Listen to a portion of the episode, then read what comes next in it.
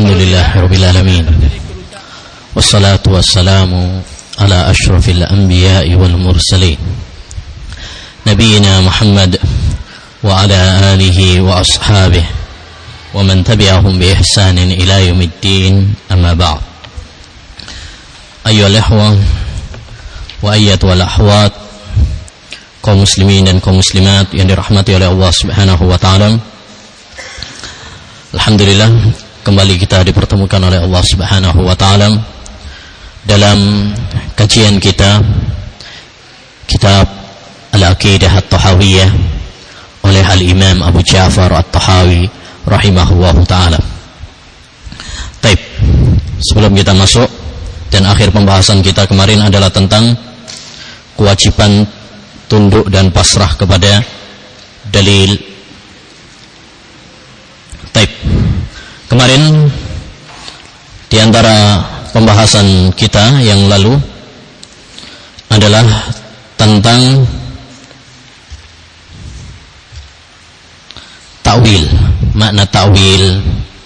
Siapa yang bisa? Airul. Takwil memiliki beberapa makna. Peserta beserta apa?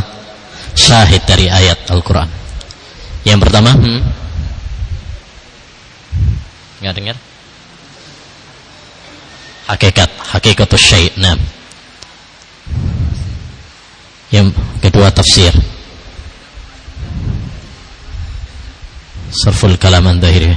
Ada syahid dari ayat atau hadis?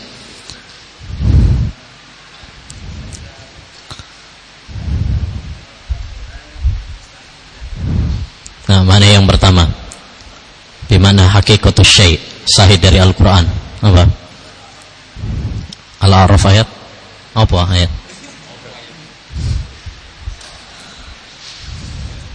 Eh?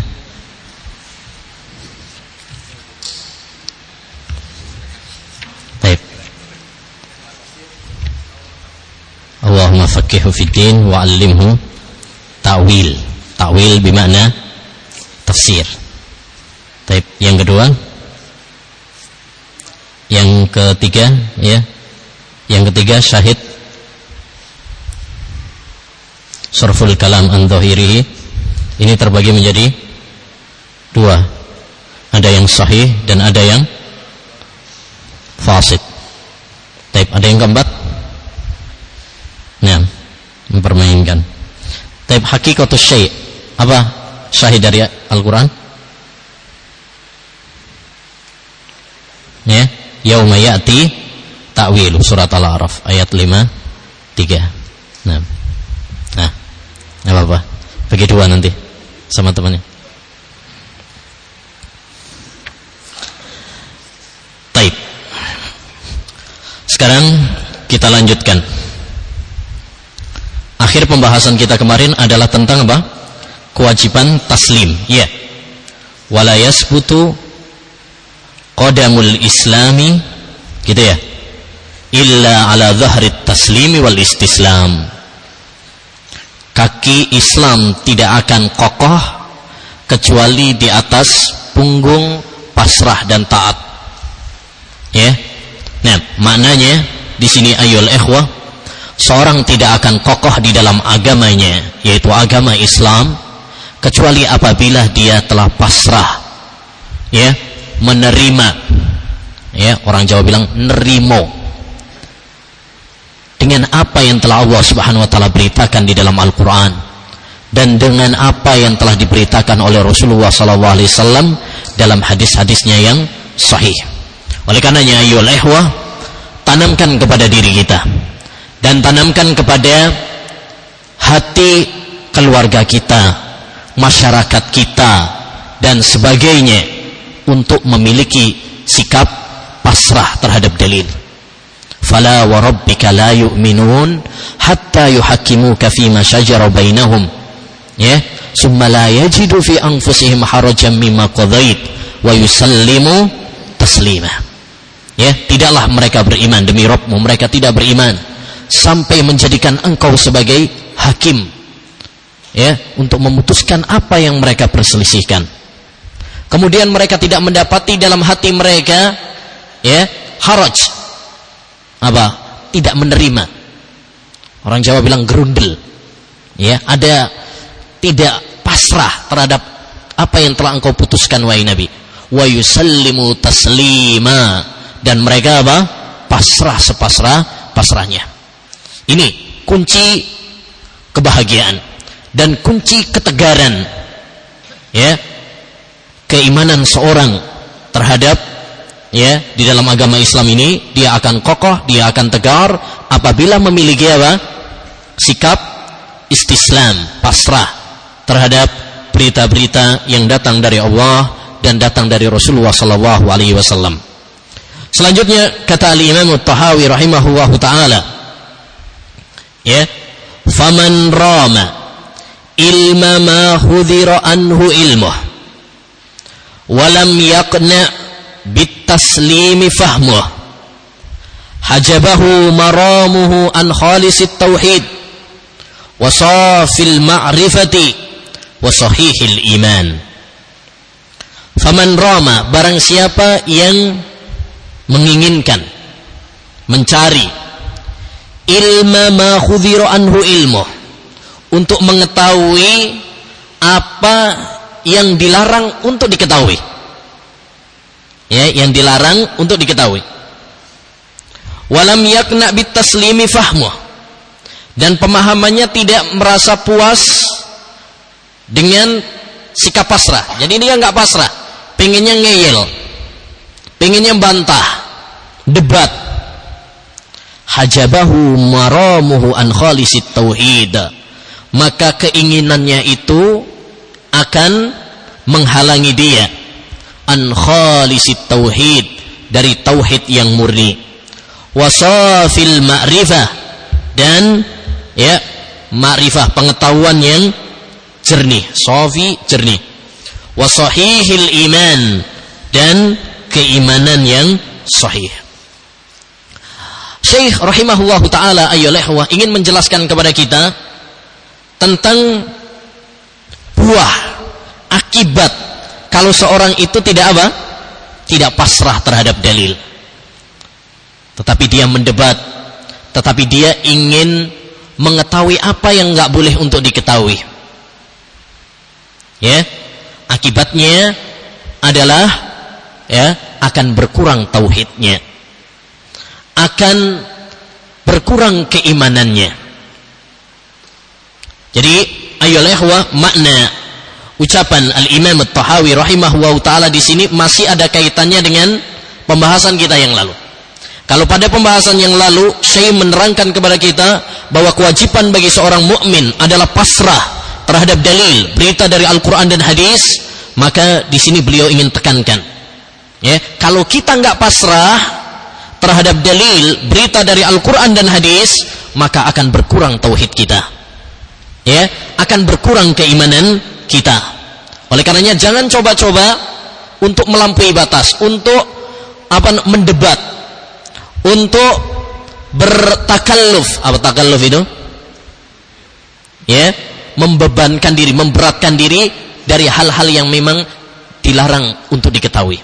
Allah Subhanahu wa taala mengatakan dalam surat Al-Isra, "Wala taqfu ma laysa laka ilm." Jangan kamu berbicara apa yang tidak kamu ketahui. Di karena apa? Akal itu ada batasnya. Jangan menyusahkan diri untuk ingin tahu apa yang itu nggak mungkin untuk kita ketahui. Ya, terutama tentang masalah-masalah goib. Terutama tentang masalah-masalah yang itu memang tidak dijelaskan di dalam Al-Quran dan hadis. Maka akal jangan kemudian mendebat, jangan kemudian mengingkari, jangan ngeyel, ya, jangan mengingkari hanya karena akal kita belum menjangkauinya.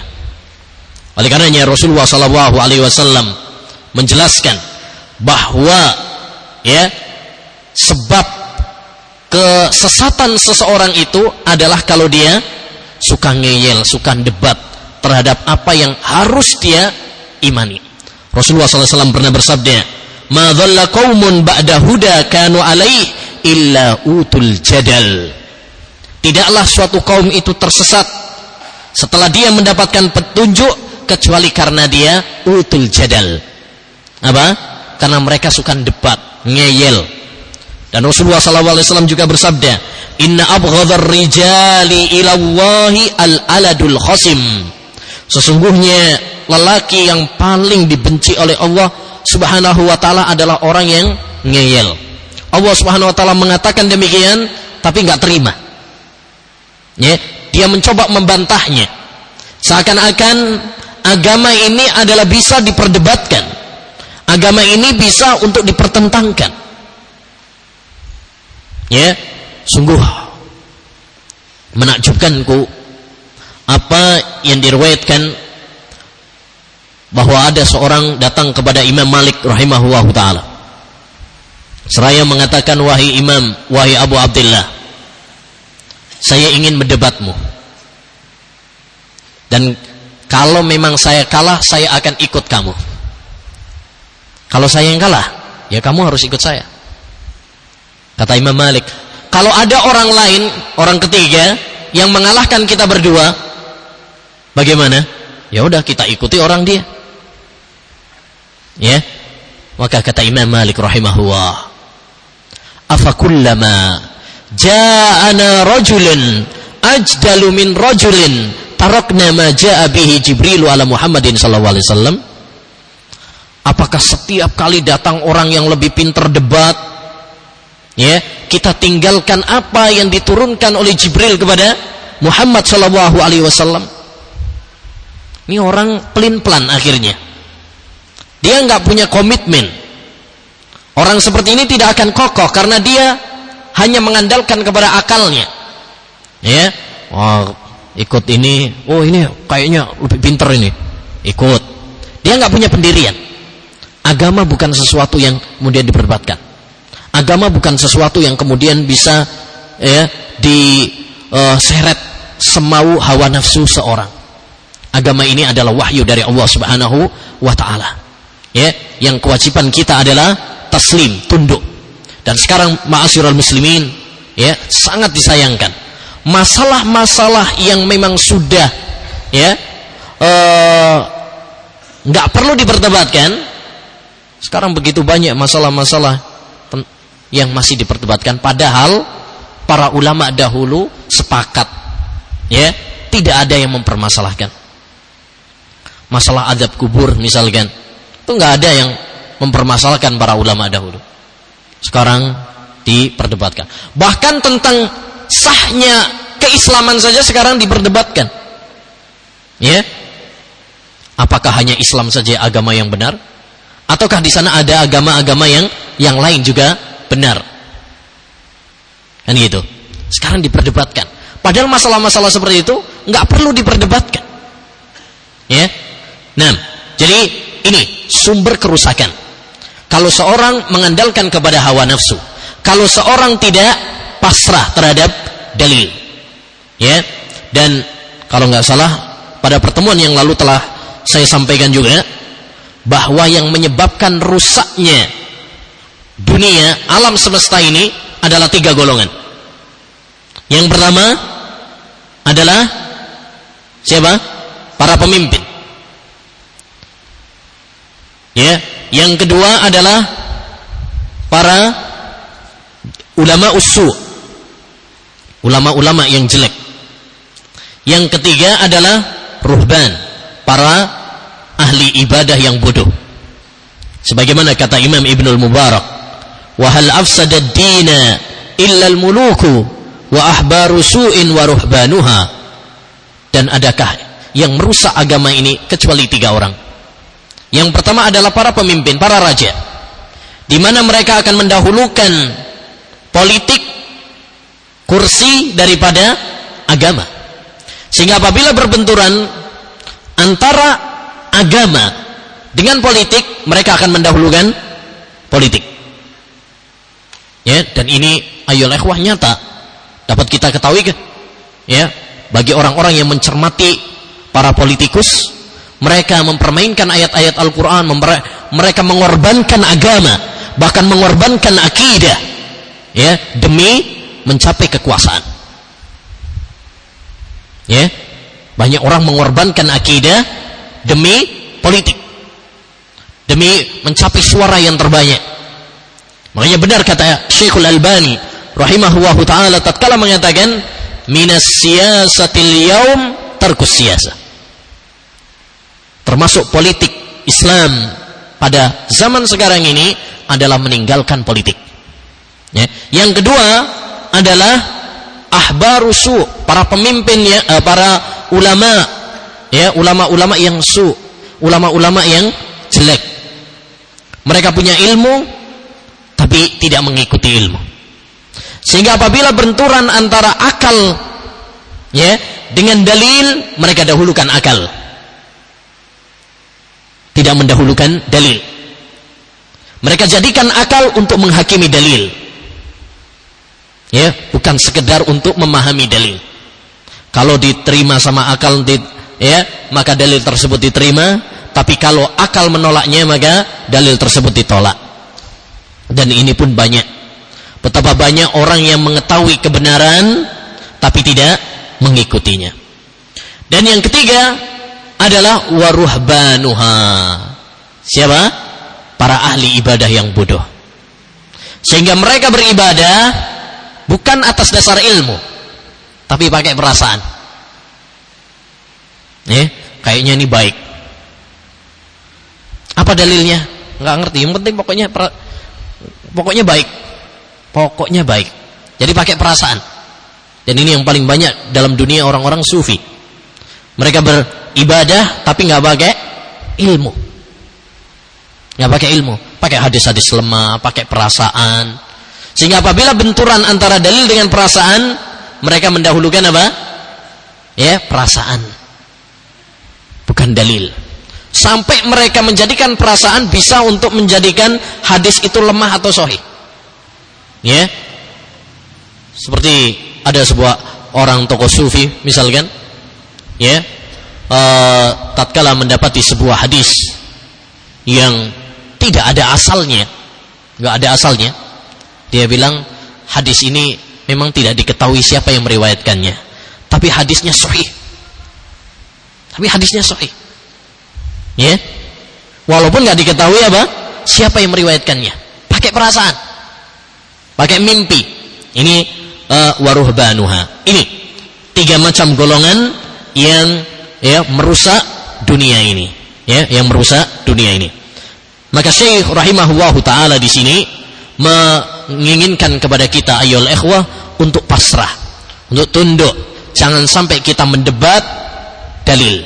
Jangan sampai kita menghakimi dalil. Jangan sampai kita mengingkari dalil. Jangan sampai kita berbicara tentang agama ini berdasarkan hawa nafsu. Berdasarkan ya uh, kejahilan. Ya. Allah Subhanahu wa taala berfirman afara'aita man ittakhadha ilahahu hawah? Surat al-jasiyah 23 ya. Tahukah kamu orang yang menjadikan hawa nafsunya sebagai ilahnya Tuhannya? Ya. Kalau orang mengikuti hawa nafsu tidak mengikuti dalil berarti dia menuhankan hawa nafsu kalau dia mengedepankan akalnya daripada dalil, berarti dia menuhankan akal. Ya, mengikuti iblis. Kemarin sudah kita sebutkan juga.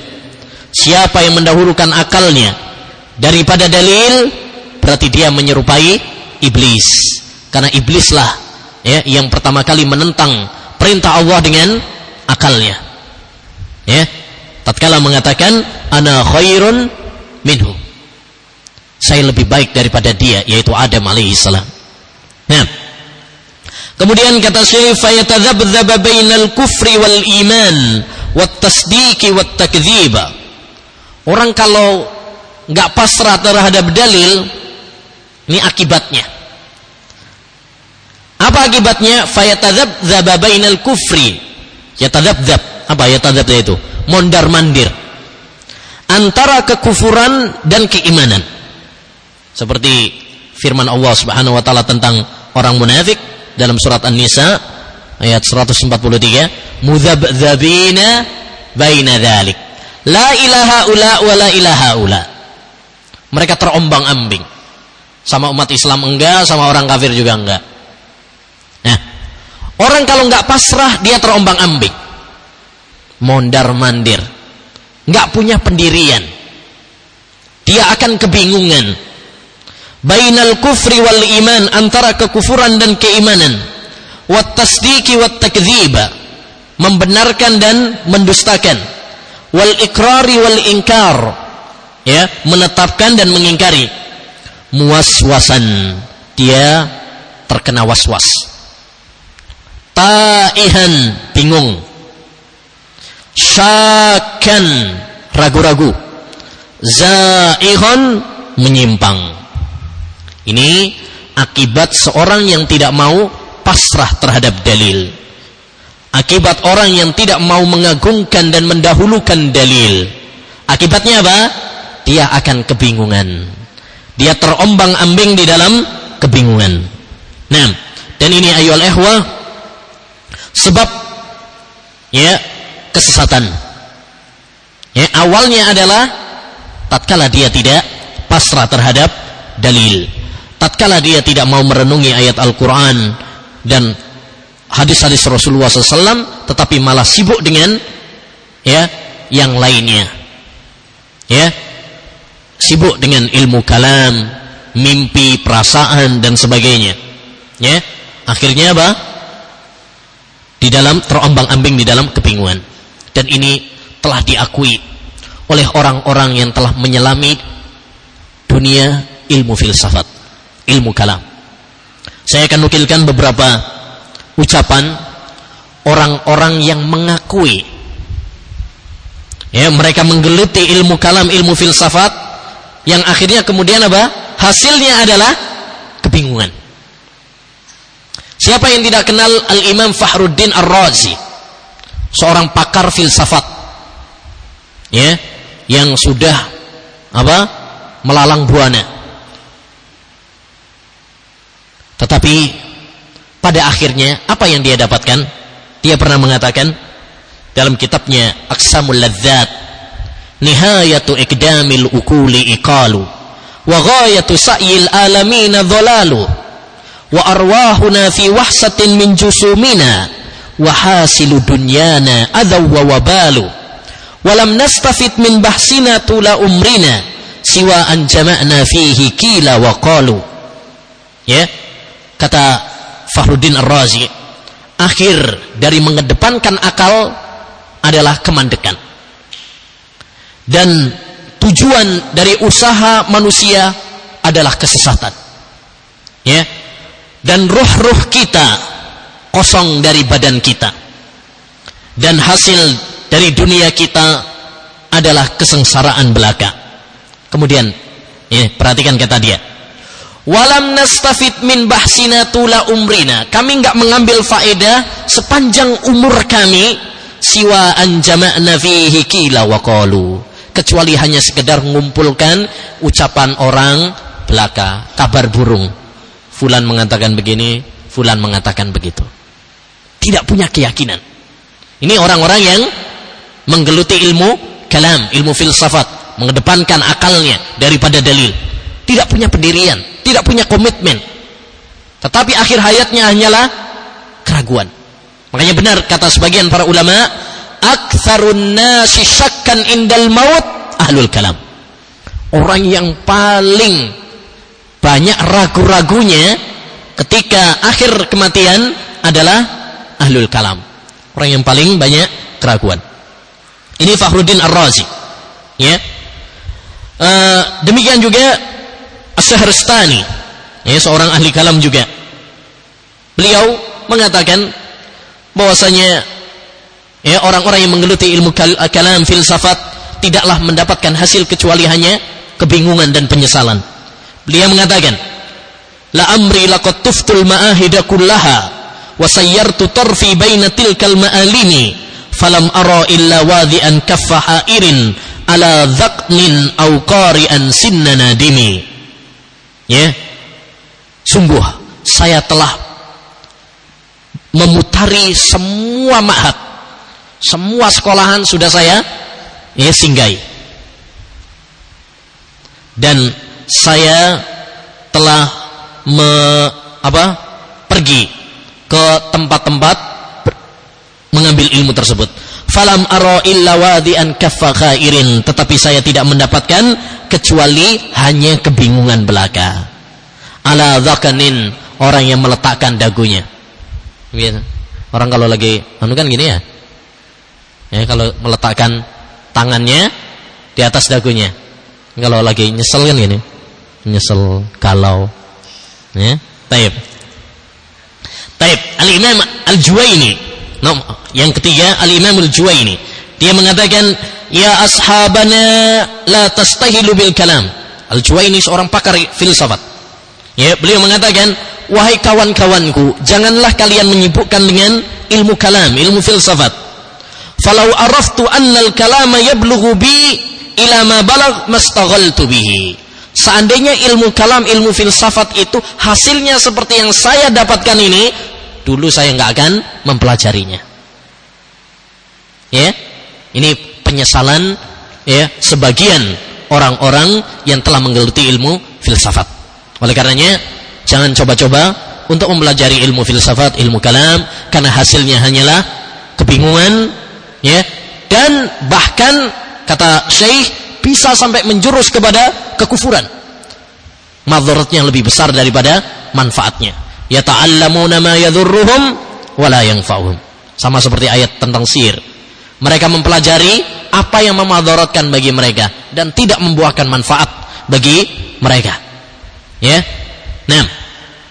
Oleh karenanya dan hal yang menarik adalah apa yang dikatakan oleh Imam Hujjatul Islam Al-Ghazali dalam kitabnya Ihya Ulumuddin.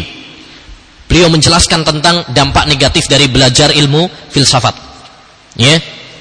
Kemudian dia mengatakan, "Wa hadza idza sami'tahu min muhaddisin aw hasawiyin rubbama khatara bi balika anna an-nasa a'da'u ma jahilu." Fasma' hadza mimman khabarul kalam. Ini mungkin kalau kamu mendengarnya dari seorang ahlul hadis, ahlus sunnah wal jamaah, mungkin kamu akan mengatakan ya dasar alul hadis apa nggak belajar ilmu kalam pantas saja mengatakan seperti itu ya. Fa innan nasa a'da'u majailu manusia itu adalah apa? Musuh terhadap kebodohan. Apa yang mereka? Ya nggak ngerti. Artinya apa? Kalau mendengar ahlul hadis yang ngomong tentang dampak negatif apa? Dari belajar filsafat mungkin kalian nggak percaya. Fasma hadza mimman khabarul kalam. Tapi dengarkan nasihat ini dari orang yang sudah menyelam ilmu kalam ya maksudnya begini mungkin kalau kamu dengar dari seorang ustadz salaf ya tentang bahaya filsafat kamu mungkin nggak percaya kenapa karena orang-orang salaf itu kan nggak belajar filsafat tapi coba dengarkan nasihat ini dari orang yang sudah menyelam ilmu kalam. Maksudnya apa? Beliau sendiri. Karena beliau ya sudah menyelami ilmu kalam. Sampai muridnya Al-Imam Ibnul Arabi pernah mengatakan kana Syekhuna Abu Hamid dakhala fi ilmil kalam wa arada an yuqayyi'ahu falam yastati. Adalah guru kami Al-Imam Ibnul Arabi itu ya sudah mendarah daging dengan ilmu kalam. Dia pengen memuntahkannya tapi nggak bisa. Ya, memuntahkannya tapi nggak nggak bisa. Taib. Selanjutnya, la mu'minan musaddiqan wala jahidan mukadziban. Ya, orang yang tidak beriman dan juga tidak mendustakan. Maksudnya bingung. Selanjutnya wala yasikhul imanu birru'yati li ahli daris salam liman i'tadbaraha minhum biwahmin au ta'awwalaha bifahmin dan tidak sah keimanan dengan ru'yah. Ru'yah di sini maksudnya adalah masalah melihat Allah di, di hari akhirat. Karena kita masih dalam pembicaraan tentang masalah ru'yah ya. Ya. Kita masih dalam pembahasan bab tentang ru'yatul mu'minina rabbahum yaumil qiyamah. Kita belum keluar ini. Ya, hanya Syekh kemarin melakukan istidrat.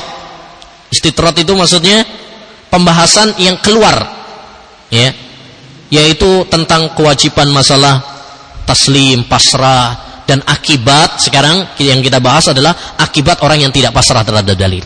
Maksudnya apa? Beliau ingin menekankan tatkala berbicara tentang masalah ru'iyah dan ini masalah gaib, kewajiban bagi kita adalah mengimaninya. Ya, mengimaninya. Karena masalah ini masalah gaib, imani pasrah. Jangan kemudian coba-coba untuk mendustakan, mengingkari hanya karena akal kita belum nyampe. Wala yasikhul imanu birru'ya li ahli salam dan tidak sah iman tentang masalah ru'ya ini li ahli salam bagi ahlu darussalam penduduk darussalam maksudnya surga.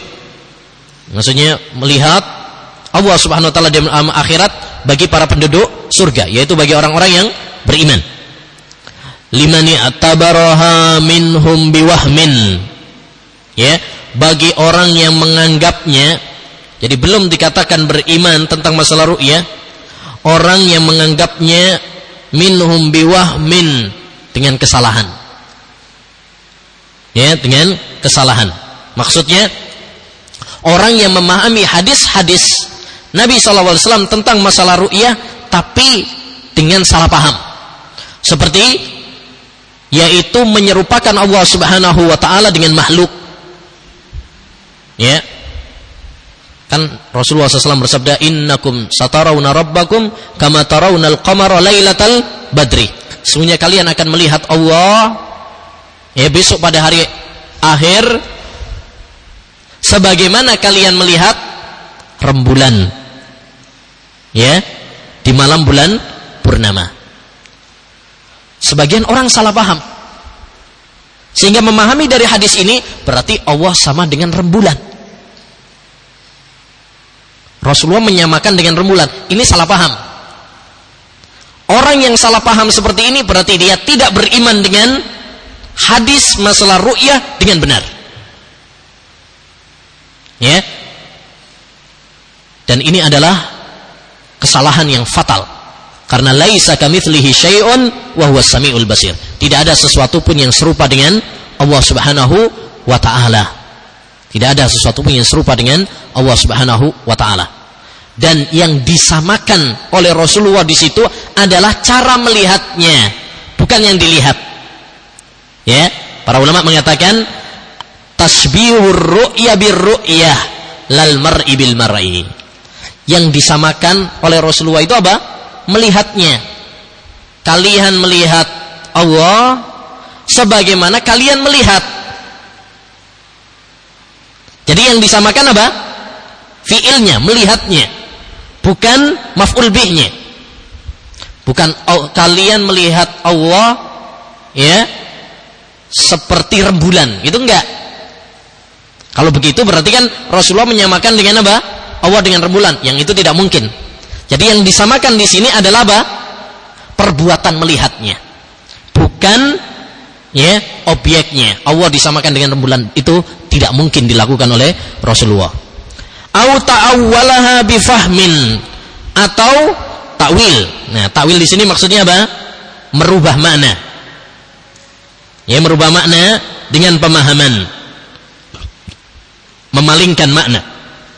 Yaitu apa? Ini maksudnya membantah pemikiran orang-orang Mu'tazilah yang mendustakan tentang hadis-hadis ru'ya atau memalingkan. Ya, dengan mengatakan bagaimana? Oh, yang di, maksudnya melihat di situ bukan melihat dengan mata kepala. Tapi maksudnya bimakna al-ilm. Kalian mengetahui. Ini namanya apa? Takwil atau yang paling tepat disebut dengan tahrif sebenarnya.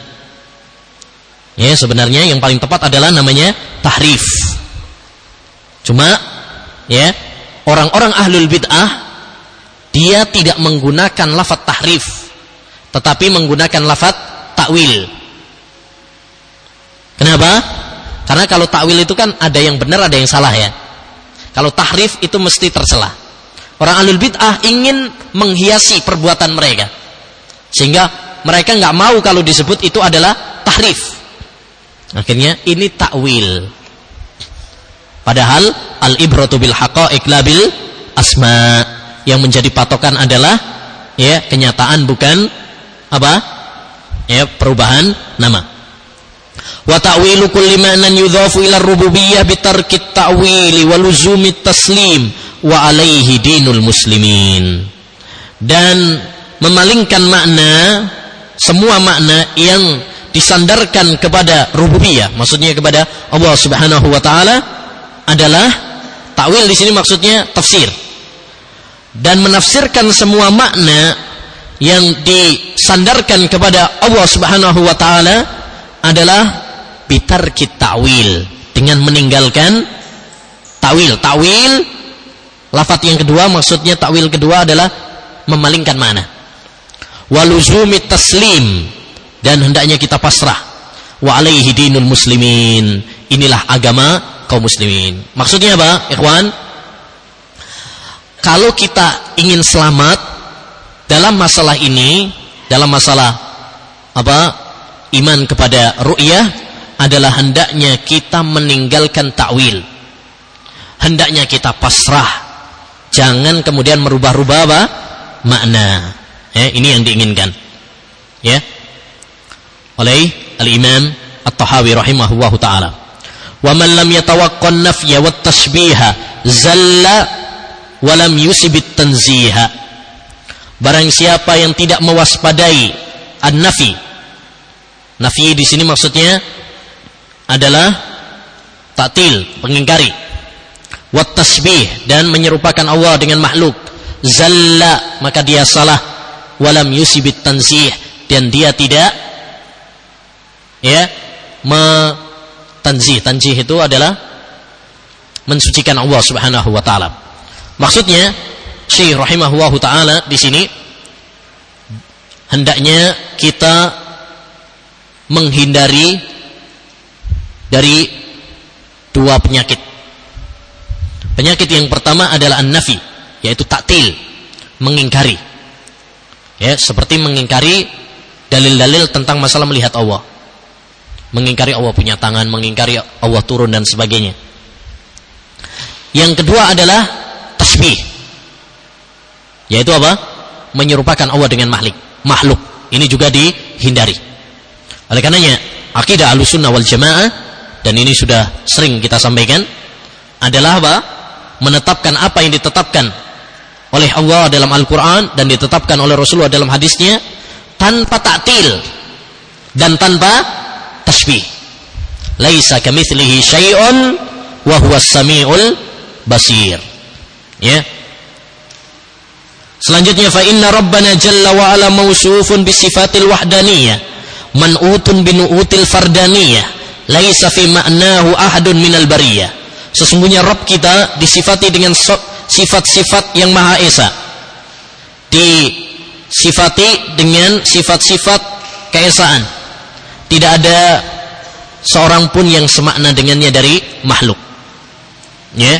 Sebagaimana Allah Subhanahu wa taala berfirman, "Qul huwallahu ahad." Allahu samad lam yalid wa lam yulad wa lam yakul lahu kufuwan ahad. Dialah Allah Subhanahu wa taala Maha Esa. Ini tentang keesaan Allah Subhanahu wa taala. Ya. Tidak ada yang serupa dengannya wa lam yakul lahu kufuwan ahad. Nah, kemudian yang terakhir Syekh mengatakan wa ta'ala anil khududi wal ghayat wal arkani wal a'dha'i wal adawat la tahwihi al jihatu sit kasairil mubtada'at. Dan Allah Subhanahu wa taala maha tinggi dari hudud. Hudud maksudnya batas. Wal ghayat tujuan. Wal arkan apa? Arkan. Rukun tiang. Wal a'dha anggota badan. Wal adawat ya. Nah la sama. A'dha adawat. La tahwihil jihatus sit. Tidak ada yang tidak me apa? La tahwihi tidak membatasinya. Al jihatus sit. Arah yang enam. Ya arah yang enam. Kasairi mubtadaan seperti makhluk-makhluk yang yang lainnya Syekh rahimahullah taala di sini ini termasuk satu hal yang dikritik oleh para ulama dari Al-Imam Tahawi rahimahullah yaitu menggunakan istilah-istilah filsafat. Ya, lafat-lafat ini hudud wal ghayat wal arkan wal a'dha wal adawat ya, ini adalah termasuk lafat-lafat yang tidak ada dalilnya. Tidak ada dalilnya. Maka ini termasuk satu paragraf yang dikritik oleh para ulama. Ya, yang dikritik oleh para ulama rahimahullah taala. Nah, karena hendaknya kita dalam masalah lafat-lafat itu adalah mengikuti dalil. Kita menetapkan ikuti dalil. Kita menetapkan misalkan Allah Subhanahu wa taala punya sifat mendengar dan melihat dalilnya. Kita meniadakan hendaknya juga ada dalilnya. Ya, kita tiadakan Allah melahirkan dan dilahirkan. Ada dalilnya. Lam yalid walam yulad. Jangan meniadakan atau menetapkan sifat-sifat yang enggak ada dalilnya. Ya. Seperti apa yang dilakukan oleh penulis ini enggak ada dalilnya. Demikian juga lafat misalkan al-jihah. Al-jihah. Arah. Atau misalkan al-hayyiz. Ya. Oleh karenanya para ulama mengatakan ayyul ahwa dalam masalah-masalah lafat yang enggak ada dalilnya bagaimana sikap mereka? Mereka tidak menetapkan ya, tidak menetapkannya. Ya, lafat jihah misalkan kita tidak menetapkan dan tidak mengingkarinya tidak mengingkarinya. Kenapa? Karena kalau kita ingkari mungkin saja maksudnya benar.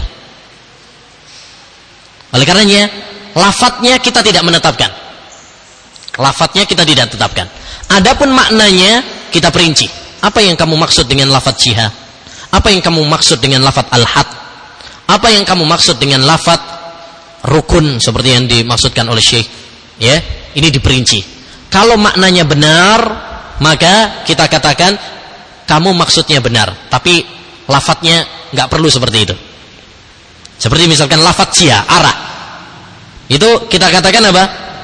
Lafadz jihah nggak ada dalilnya. Maka kita nggak menetapkannya.